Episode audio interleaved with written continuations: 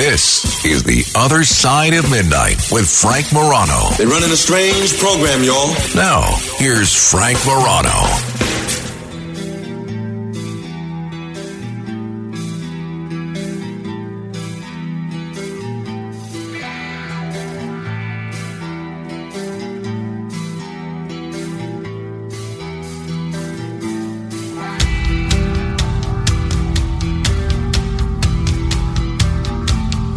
Sure by now a lot of you have heard this story. It's a, a, sad story if it's being accurately reported. And for the purposes of this discussion, I will assume it's being accurately reported. Students at a high school in Queens, New York, uh, reportedly stormed the hallways after learning a teacher attended a pro Israel protest on Monday. According to the New York Police Department, school safety agents at Hillcrest High School in Queens requested the response of the school sergeant in regard to a disorderly group of students inside of the location. When the sergeant responded, the students reportedly dispersed. I think, for starters, that explains why we need more school safety agents. But the New York Post reported Saturday that this disturbance began over what students referred to as a protest that was already planned due to a teacher's Facebook profile photo that showed her at a pro Israel rally last month holding a poster that said, I stand with Israel. So the only reason that any students knew that this teacher was pro Israel and, you know, then carried on in the manner that they did was because the teacher posted that on social media. Now, obviously, there's no excuse for terrorizing a teacher under any circumstances. But it got me thinking because I was listening to a caller to my friend Dominic Carter's radio show last night who was a teacher and said, you know, this is exactly why, uh, you know, I have very strong views. This is exactly why I don't broadcast my views. Not in the classroom, not on social media. I don't broadcast it. And it got me thinking. I have a lot of friends that are teachers. I dated a teacher for uh, three years. And they were always very careful about what they po- put on social media. They would not broadcast their political views. Some of them would not broadcast their political views inside the classroom, and they would not broadcast it on social media for a variety of reasons. But part of it was they don't want if they're weighing in on something controversial. For instance, it's not uh, crazy to think that if you're a Trump supporter as a teacher in an area where there are not a lot of Trump supporters, that some parents and some teachers, uh, excuse me, some students may get a little crazy about that. Doesn't mean you're not a good teacher, but it means that maybe you don't want the distraction of broadcasting a political view or I don't even know if stand with Israel is a political view. It's certainly a geopolitical view. It's very much a foreign policy view. And my question is do you think teachers should refrain from advertising what their views are on controversial issues or on maybe just we'll change it from controversial issues to political issues in general. 800 848 9222. 800 848 9222. On the one hand, I understand why teachers do this, meaning I understand why they refrain from stating what their positions are. But on the other hand, my answer is no. I think teachers should be uh, free to broadcast whatever they want outside of the classroom, especially. Uh, but even inside of the classroom, I, I, I had teachers tell me what their politics were. And you know what? I was glad they would tell me because it allowed me to kind of guard myself against them and uh, see if what they were teaching me in, in the classroom was colored by their political views at all. But I can understand why in the classroom maybe it's a no no. But I don't think uh, just because you choose a profession like teaching, I don't think that you should abdicate your rights to the full spectrum of free speech. And part of that is being able to post on Facebook. I'd love to hear from some teachers in this regard or retired teachers. 800 848 9222. Should teachers refrain from broadcasting their political views? Why or why not?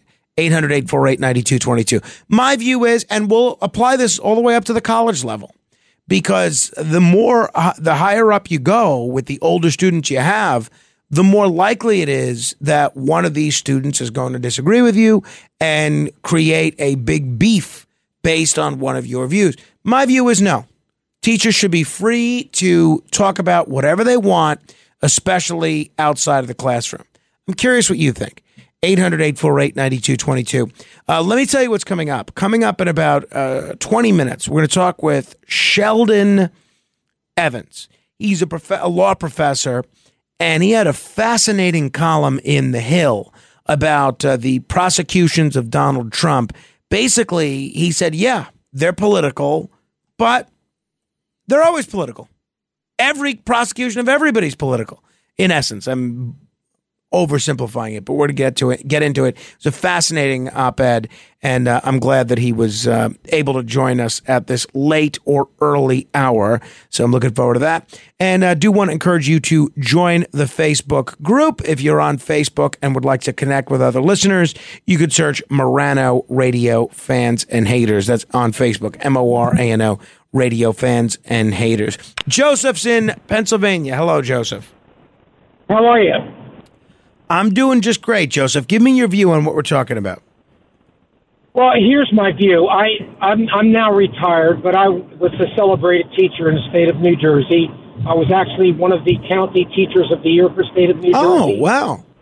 Yeah, and uh, you know I've seen a lot, and I know a lot of what's going on in the public schools right now, which I disapprove of. So, directly to your question, I disapprove of teachers giving their political analysis or opinions to kids because you have to understand these kids can easily be manipulated. It's Sure. almost exploitation. If they love a teacher, and especially if the teacher is well celebrated, good teacher, kids like the teacher, they're learning from the teacher. That teacher has a lot of influence, maybe more than parental influence, over that child. And the bottom line is that they give their political views, which may not be in line even with their own parents' views, uh, that's a that's a dangerous territory. We're getting paid to teach our subject area. That is it. We're not getting paid to to politically exploit or or to to to to lend our own opinions of worldviews, whether Sure. they be I- I- political, gender, family, or anything. That is not what we were originally supposed to do, and that's the problem with public schools today. Well, first of We're in the all, I do think I do think schools are in this the wrong business. I do think this goes on at, at some private schools as well. But let me ask you. I agree. Uh, Let me ask you, Joseph. Let's say in the case of this teacher, uh, this teacher clearly feels uh, very strongly about supporting Israel, and uh, I don't think students are supposed to friend their teachers on Facebook anyway. Let's say this teacher didn't mention anything about it in the classroom. Do you think the teacher should have refrained from posting on Facebook the teacher's support of Israel? Well, see, that's you just hit a, a subject area that's really a problem for all teachers. When you start uh, soliciting your opinion over any type of media, whether it be Facebook, TikTok, or anything else, the bottom line is it's it's it's susceptible for your kids to read. Right. So so the, so yeah, I guess maybe our freedoms are being taken away because we don't. if we abide by some type of personal um, conviction, like I do, you would refrain from giving your opinions that way. Just put them in a circle of adults or where you think they may count. But let's face it, um, I- it's, it's just a double-edged sword. Yeah. You know, if you don't use it, you're, deni- you're denying yourself of, of, of the own freedom of Right. using it. And yet, if you choose to not use it or, or to use it, then you're also jeopardizing, you know, your own, um, I guess, uh, you, uh, I'm putting this in a raw context. No, no, I, I, I You're jeopardizing the fact that you can be controlling other young people. And that's the problem with the internet anyway. Half of the information is wrong. Our kids are, are getting a, a totally wrong historical well, uh, well I, I, won't information dis- yeah, on the I, internet. Yeah, to I don't want to. Uh, thanks, Joseph. Great call. I, I don't want to get into the uh, accuracy of what you find on the internet because th- that could be a show in and of itself. But what, it was very clear what this teacher's view was about the Middle Eastern conflicts, right? Um, if that teacher didn't post that on Facebook, presumably there's no riot. Although at this particular school, it looks like there's a bit of a track record of students behaving badly even prior to this incident. But presumably there's no menacing of this teacher in the hall in the hallways, and all of this is avoided. So if this teacher followed the Joseph in Pennsylvania playbook, this particular incident could have been averted. That being said, and I understand that's why so many teachers I know don't say their politics either in the classroom or on social media. That being said, even with the risks involved, I think teachers should have no qualms about sharing their views on social media. I don't. And I realize this is a much more controversial thing, but I think even in the classroom, as long as those views don't cause you to penalize students that have alternative views, and as long as you are teaching the material fairly, if a student asks you, who are you voting for? I think you should be oh, able to say who you're voting for.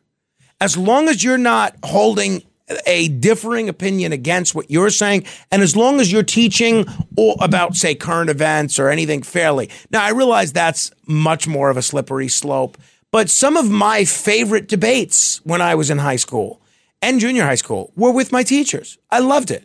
I loved mixing it up and learning about, and that's, uh, you know, they were very good debaters, obviously.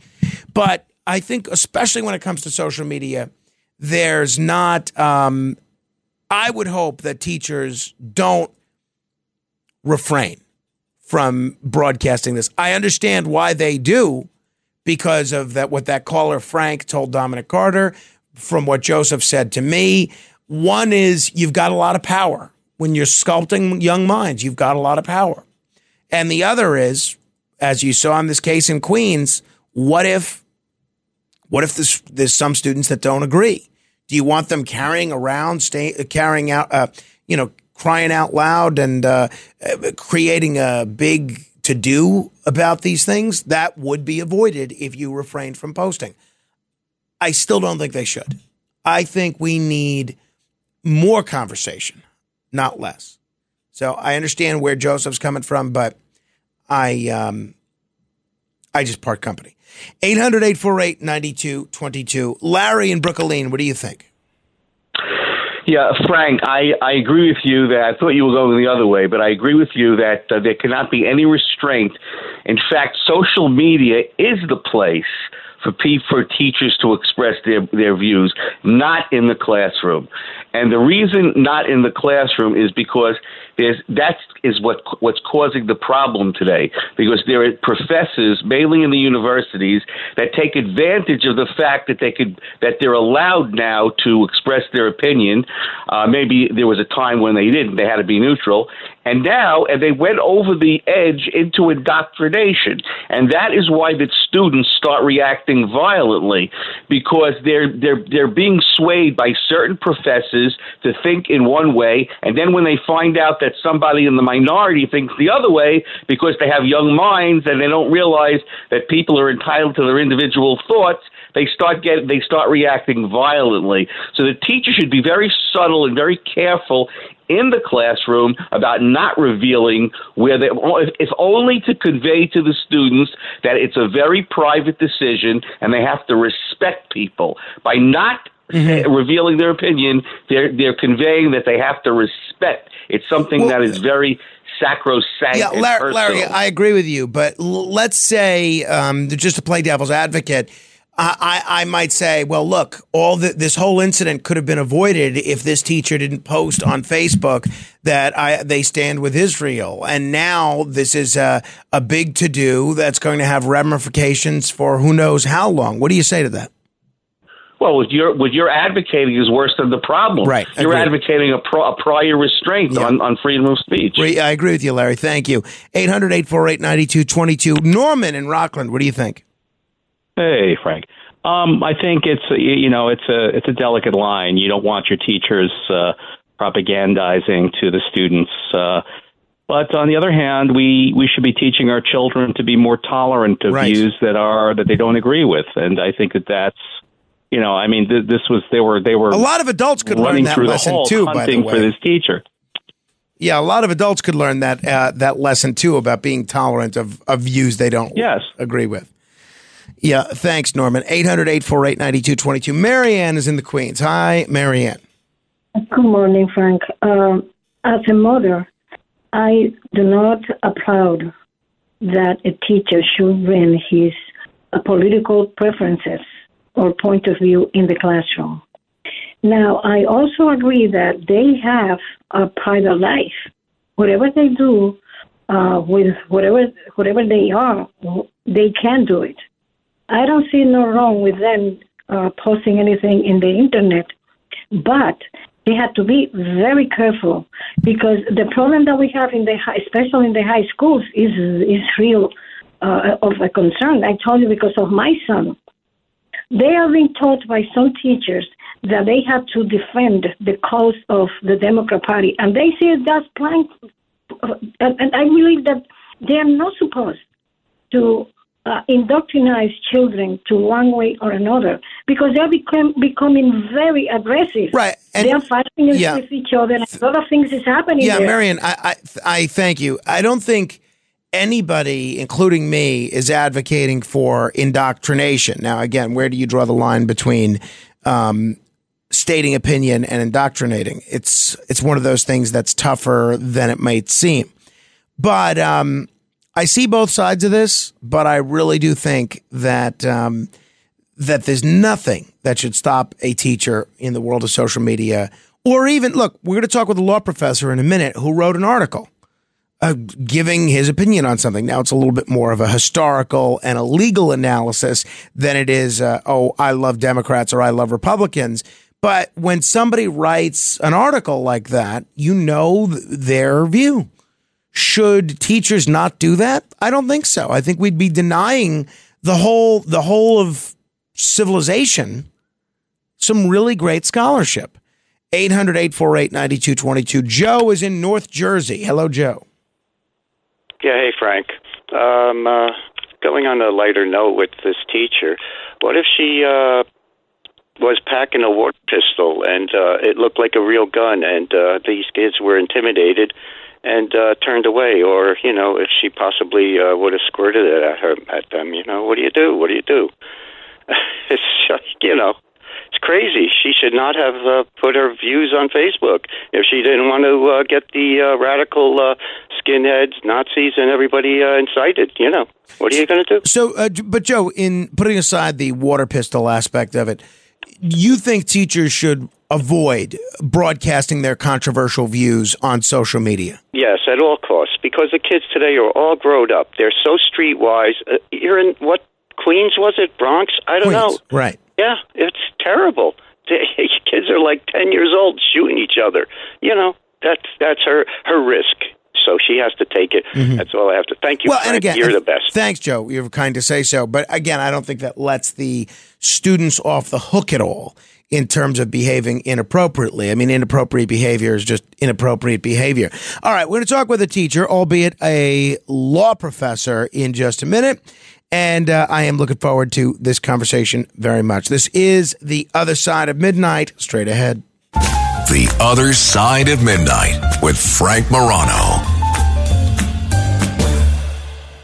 Handling legal matters is stressful. So, let the law offices of Frank Bruno Jr. provide you with the insightful counsel you deserve. The law offices of Frank Bruno Jr. has successfully handled thousands of cases for 25 plus years. They focus on elder law and estate planning, but are equipped to navigate you through all stages of family law and divorce to real estate law and probate. The law offices of Frank Bruno. Call 718 418 5000 or visit them at frankbrunolaw.com. That's frankbrunolaw.com. Frank Bruno. Bruno. He's your numero uno.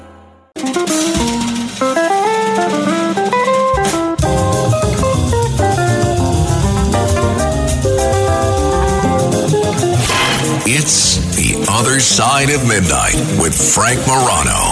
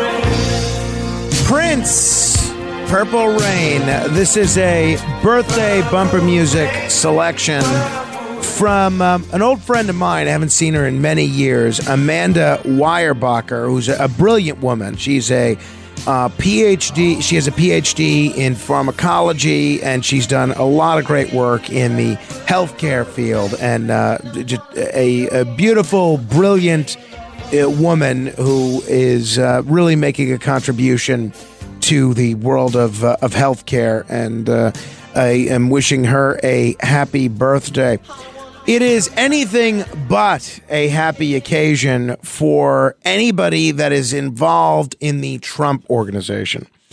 Because, as I'm sure a lot of you know, this bank fraud trial has been going on in New York State, where you have the Attorney General, Letitia James, pursuing this civil fraud trial, which is basically seeking to kick Donald Trump out of his own company. And you know what really hit home for me on uh, Tuesday of last week?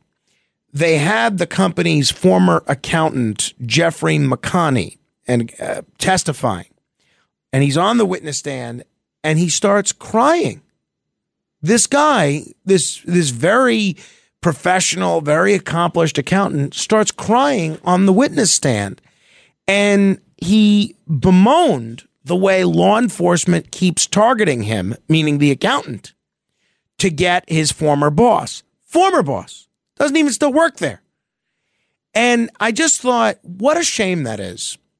Because how different would the world be, not only for Jeffrey McConney, but for Donald Trump, Ivanka Trump, Donald Trump Jr., Eric Trump, if Donald Trump had never run for president before and just kept doing what he was doing? I don't think you would have not only not seen this bank fraud trial, I don't think you would have seen these four criminal prosecutions. Whatever you think of Donald Trump, even Michael Smerconish, who's not a, a Trump guy at all, has said that uh, he doesn't think these prosecutions would have been brought, certainly not the Alvin Bragg case, but for Donald Trump's political activism. And that kind of goes hand in hand with what Trump has said from the beginning about these criminal prosecutions. This trial is a total witch hunt, and I should be entitled to a jury like everybody else is entitled to a jury. I have no rights to have a jury. It's ridiculous. Thank you very much. Uh, now, I think actually there might have been a situation in which he could have gotten a jury in that civil trial, but he has said the same thing about the four criminal prosecutions. And that's why uh, a lot of the people that have been bemoaning Donald Trump's treatment by the Department of Justice and by prosecutors in New York and Georgia may be surprised to learn that they're on the same side of an issue of people that they wouldn't necessarily see eye to eye with. And all this was sort of articulated very well for me in a column that I read in The Hill by Sheldon Evans, who's a professor of law at Washington University in St. Louis. And he focuses primarily on the intersections of criminal sentencing, punishment theory, and immigration policies. Uh, Professor Sheldon Evans, thanks so much for staying up late or getting up early with us. I'm I'm happy to be on with you here, Frank, um, and uh, thanks for the opportunity.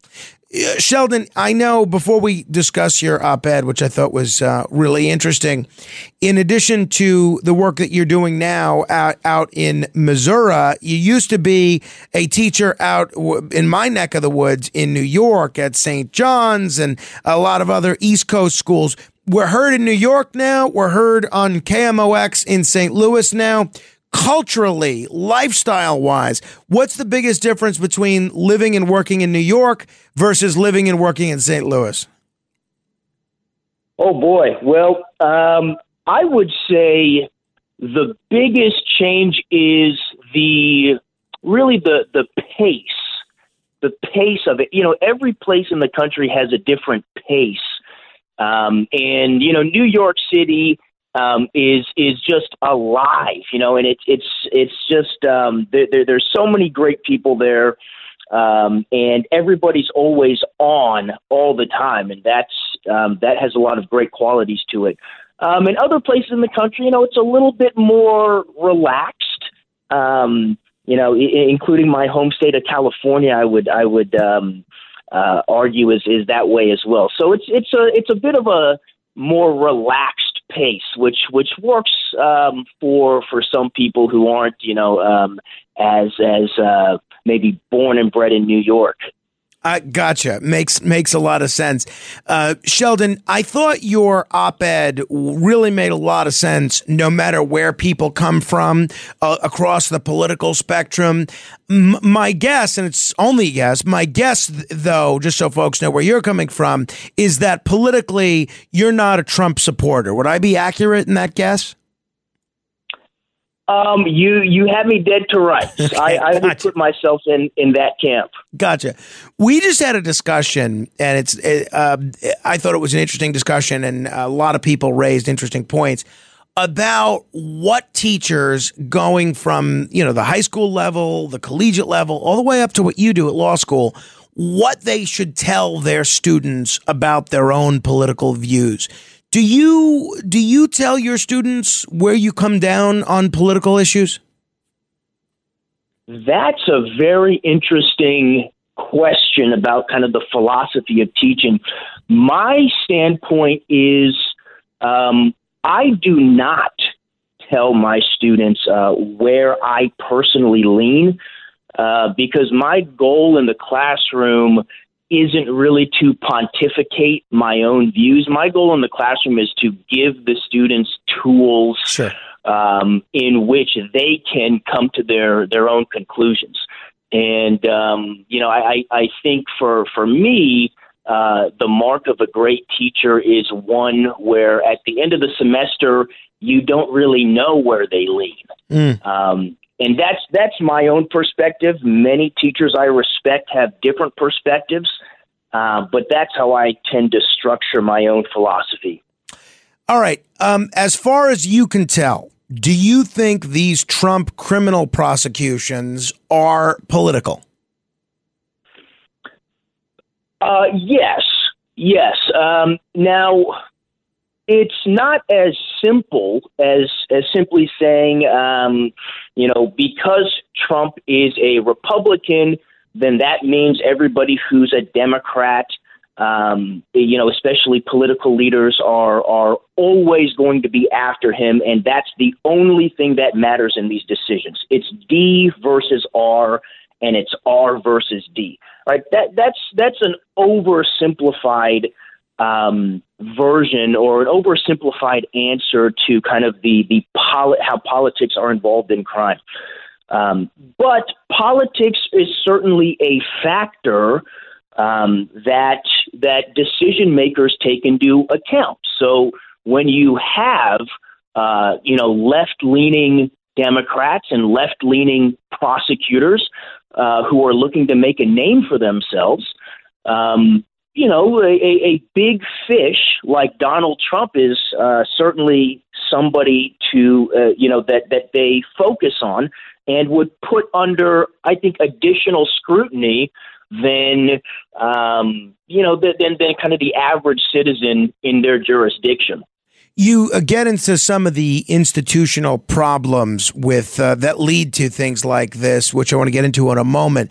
But if, I'm curious if you share my view that um, if Trump were not running for president now, it's very unlikely that these five cases, the four criminal cases and the civil fraud case, would have been brought by prosecutions. Do you agree with that? That's a that is a tough question. Um, I think that there there might be something to that. Um, I, I do think that there there is somewhat of an urgency, and when you look at the of these cases, um, Donald Trump's candidacy makes um, makes the decision to charge him, and when these when these charging decisions came out, um, it, it certainly was part of the calculus of what to charge him with, when to charge him, and also where he's being charged as well. Um, so I do think that his his upcoming candidacy was a factor. Um, I don't know if it's if it was the deciding factor, if if he wasn't running, would these things you know still be uh, coming against him? Uh, but I but I think that there's a good argument that you know I, I, that that that was an important factor in moving forward with, with some of these cases. Many people have probably heard that uh, Jim Jordan and several other House Republicans are threatening to investigate local prosecutors over these Trump prosecutions. You you write in your piece for The Hill, uh, which I'm going to link to, and uh, people could check out at facebook.com slash Morano fan. You write, one need not agree with Trump's claims of political martyrdom or with would be House Speaker Jim Jordan's threats to investigate local prosecutors to understand the perverse incentives of a politicized criminal legal system. What are the incentives of a politicized criminal justice system, Sheldon? Yeah, so most of us think about crime and, you know, punishing offenders uh, based on you know some sense of moral justice that you know people who do something wrong and they know that it's wrong are being punished fairly according to you know what they did wrong. And that's really an idealized sense of the criminal legal system. And that's not always how it works out. So some of the perverse incentives that seep their way into the existing criminal legal system are things like political considerations. So, you know, everybody who does something wrong isn't necessarily getting punished, and there are people um, who are looking to maybe garner votes by targeting certain people, you know, on this side of the aisle. You know, there might be some left leaning prosecutors that are looking to garner votes in their blue districts by targeting uh, former President Donald Trump. But, you know, that also works on the other side of the aisle. There might be um, some right leaning prosecutors or policymakers that are looking to garner votes by targeting uh, mm-hmm. uh, by targeting certain communities as well. So I think this is such an interesting point. Obviously, in a place like Manhattan, Donald Trump, on the whole, is not popular. So if you're running for office in Manhattan, like Alvin Bragg is, it's an easy way to score some political points by prosecuting Donald Trump. If you're a prosecutor in a state like uh, Wyoming or West Virginia and you have an opportunity to bring a prosecution against Hunter Biden, I imagine there are going to be no shortage of voters that think that's a good idea and then either elect you or reelect you. Given what we're seeing with elected prosecutors in the Trump cases, you have Alvin Bragg, Fani Willis, and uh, Letitia James. Do you think that it would depoliticize the legal system and the criminal justice system to have appointed prosecutors, as say New Jersey does on the county level, rather than elected prosecutors? Yeah, that's a great question. Um, I I do think that it would certainly help mitigate some of the you know these perverse incentives we're talking about. You know, if prosecutors didn't have to worry about you know garnering votes for their next um, election. However, you know, let's say that, you know, there's an appointed prosecutor, you know, and, and we have to ask the question, who are they being appointed by? They're, they're still going to be right. appointed by some political actor, whether that's the governor, you know, they're, you know, federal judges are appointed by the president of the United States. So there's still going to be some political considerations in who does that person in power appoint to be a prosecutor um, and um, is you know that prosecutor doesn't isn't necessarily doing that person's bidding, but there are political considerations in who is appointed to be a prosecutor. Well, it's likely to be somebody who leans um, in in uh, in the in kind of the, the political favor of the person doing the appointing. So there there are still going to be some trickle down effects of uh, kind of political considerations and who's being selected to be a prosecutor and where they tend to lean in their kind of criminal justice philosophy. Right. One of the uh, best examples of that is when uh, George W. Bush uh, took the unprecedented step of dismissing seven U.S. attorneys. And uh, the rumor was that the Bush administration was unhappy that these people weren't prosecuting Democrats or that they weren't putting the brakes on investigations into Republican prosecution. So, to your point, you can absolutely have uh, appointed prosecutors that are just as political as the as the elected ones. So, um, when we talk about going after uh, Donald Trump, right? Obviously, Donald Trump is very famous, and there are other people that have been the subject of high level criminal prosecutions before that happen to be famous. People like Roger Clemens, people like uh, Martha Stewart, folks like uh, John Edwards, folks, you know, mm-hmm. in a wide variety of sectors. Is it about, is it political? Or is it about getting high profile scalps so that the prosecutor that gets that high profile scalp can then benefit from the publicity and the other opportunities that come with being front and center of uh, a high profile case? Well, it can be a little bit of both. Um, I, I, certainly think that uh, many prosecutors are incentivized by kind of trying to reel in a big fish. And that doesn't always have to be politicized, right? There, there can be, uh, you know, various nonpartisan celebrity type offenders um, that would uh, that would also benefit a prosecutor's career to say, you know, I I brought down Martha Stewart as, as being one of your examples. But now let's play that out a little bit. If if a prosecutor brings down Martha Stewart, well, is that still a politicized uh, decision?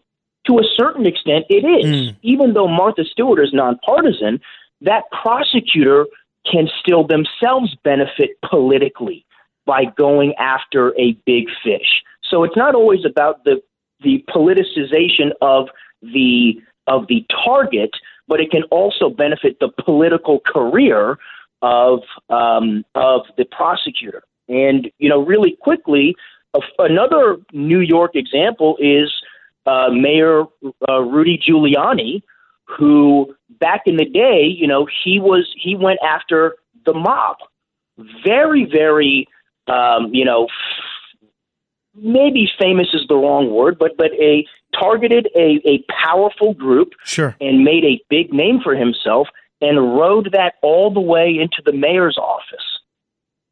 Yeah, uh, no question about it. Uh, that's a great example. Um, one of the things that I hear from a lot of Trump supporters is that it seems like the Justice Department only cuts one way. That when Republicans do something wrong or someone associated with Donald Trump does something wrong, they get indicted or investigated. And uh, there is a feeling that that's not as common uh, when it's the other side of the aisle. Is that true? Have Democrats been the victim of these sort of political prosecutions as well? I would say you have to look at the arc of history. Um, so, so for the history buffs, uh, the answer is almost certainly yes, but it worked a little bit differently. So, you know, this goes back even to the 60s and 70s. It's something I talk a little bit about in my article um, that uh, Republican presidents, especially, such as Richard Nixon, um, actually targeted people and use the criminal justice system from the president's office to target groups that he believed uh, were his political enemies. And he targeted and, and used policies to target um, left leaning, anti war, what he called hippies, you know, his term, not mine, and also African Americans. Both of these groups he deemed to, you know, not be voting for him and, you know, be, to be voting against him. Um, and so he made it known, um, you know, at least among his inner circle, that you know he was going to target these certain groups to um, to kind of lessen their political power, and you know, so that he could gain politically from that. Um, and those are two groups that historically would vote Democrat um, and might still be voting Democrat. Um, and we see some of the the impacts of mass incarceration still impacting uh, some of those groups even to this day. Is that why there has historically, at least until recently, been such a disparity for the mandatory minimum prison sentence for crack cocaine versus regular powdered cocaine? That's that's certainly part of it. Um, and you know there there still is a sentencing disparity under federal law, and you know different states have um, you know ha- have different uh, ways of of uh, targeting those those different crimes. Um, but you know the the mandatory minimums. If you look across the board, um, you know race does indeed play a factor um, in who's being targeted, what communities are um, are kind of a part of the the dragnet, um, and what cases are being brought to prosecutors, and then ultimately the decision of prosecutors to charge certain crimes and and apply for certain sentences um, does often. Um, uh, unfortunately, have dis- have racial disparities uh, to them talking with Sheldon Evans. He's a professor of law at Washington University in St. Louis. You write that we, the people, are partially to blame for the politicization of the legal system. How come? What did we do? Well, we are the people, to use that phrase, that are voting in politicians. You know, the the power of this great government that we have um, is derived from us. We have the power to vote, um, and um, we are voting in the types of politicians that are, um, you know, that are engaged in these perverse incentives. Um, but it goes a little bit deeper than that because uh, politicians, on their part, are also um, using crime as a um, as a tool that somewhat drives fear. And there are few things that drive people um, in their lives, or certainly to the voting booths, um, more than fear. It's it's the fear of crime, and it's it's a very real fear um, that motivates a lot of people to to vote and to to vote a certain way and to vote for the tough on crime candidate. We've heard that before. Um, and that was very popular in the 80s, 90s, and, and it's even uh, popular to this day. Which of these candidates is going to keep us safe from crime? Um, and so that is indeed a fear that politicians play on, and it is something that we, the people, are still voting on. And as long as we vote, um, you know, according to crime policies, politicians will continue to push that button. And, you know, as I say in my op ed, I don't think that's necessarily a bad thing. I think that we should be driven mm-hmm. by crime policies. um, you know, to, to pick who is the best leader, you know, for our particular jurisdiction or country. Sheldon, I'm going to have to end it there. I very much appreciate the time. I hope we could talk again in the future. Thanks so much, Frank. Take care. Thank you, Sheldon Evans. And again, if you want to read the piece, uh, we there's a lot more detail other than what we just spoke about, but you can go to my Facebook page. I just posted it up there, facebook.com slash Morano fan. That's facebook.com slash M-O-R-A-N-O fan. This is the other side of midnight. You can comment if you like, 800-848-9222, 800-848-9222. Comment if you like, straight ahead. The other side of midnight.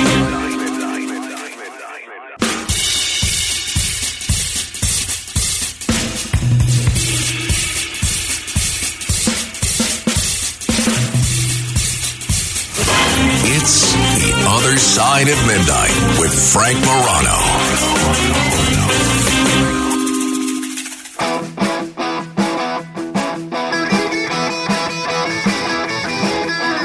Out of all the reindeer,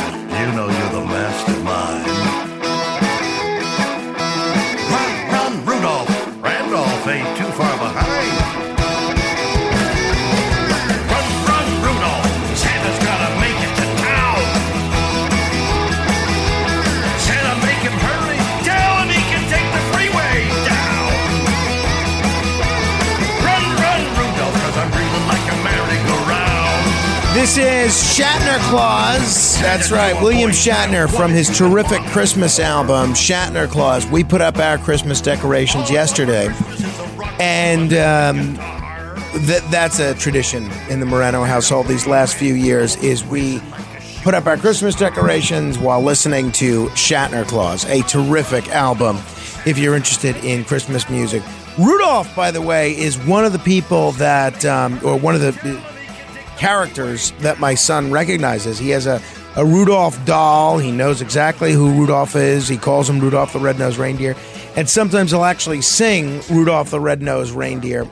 Not this particular version, but, you know, the more conventional version. He knows he has a very shiny nose and so forth. And uh, I was uh, glad to be able to spend a lot of time with my son over the last few days. Obviously, the holidays and his birthday, and uh, just spending some time with him. He really has gotten uh, so mature, but he's just, I find him so funny. You know what he does? Is he'll ask for something and then you'll clarify if that's what he's asking for. And then he'll act like it was your idea, but and say, okay. You know, for instance, he'll say, ice pop? And then, and then you'll say, do you want what do you want an are you asking for do you want an ice pop? And then he'll say okay. You know he does that. He'll ask you want an ice pop? And i'll say okay. Li- like i came up with it. No. Just say yes you want an ice pop? Yes please. But um but he does remember his manners most of the uh, most of the time.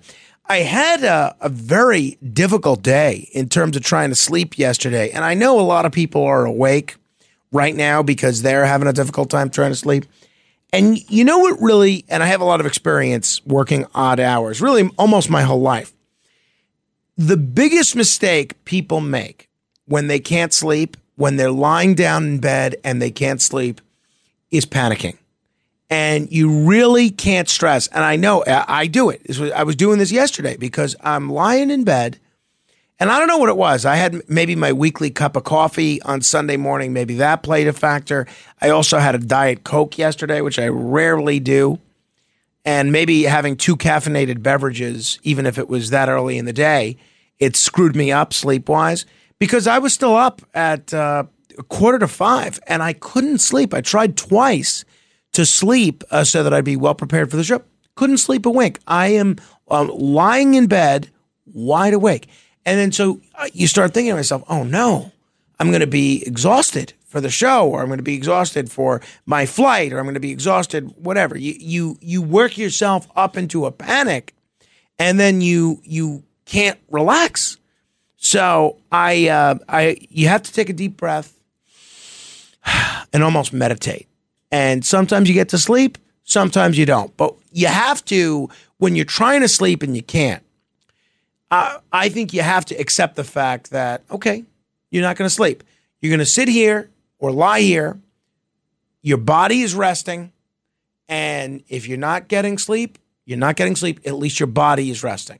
And then eventually, I find most of the time, didn't work for me yesterday, but most of the time, you do fall asleep. If you mimic the sleeping position, it's kind of like our conversation about gratitude last week. If you're not feeling grateful and you act grateful anyway, eventually you do become grateful. I think the same could be true of sleep. I know it sounds bizarre, but I do think that's true. All right, those of you that are eager to chat, you can call me at 800 848 9222. We got commendations coming up and a whole lot more. Until next hour. Uh, our phone number, by the way, 800 848 9222. We're on Twitter at Frank Morano. That's Frank M O R A N O.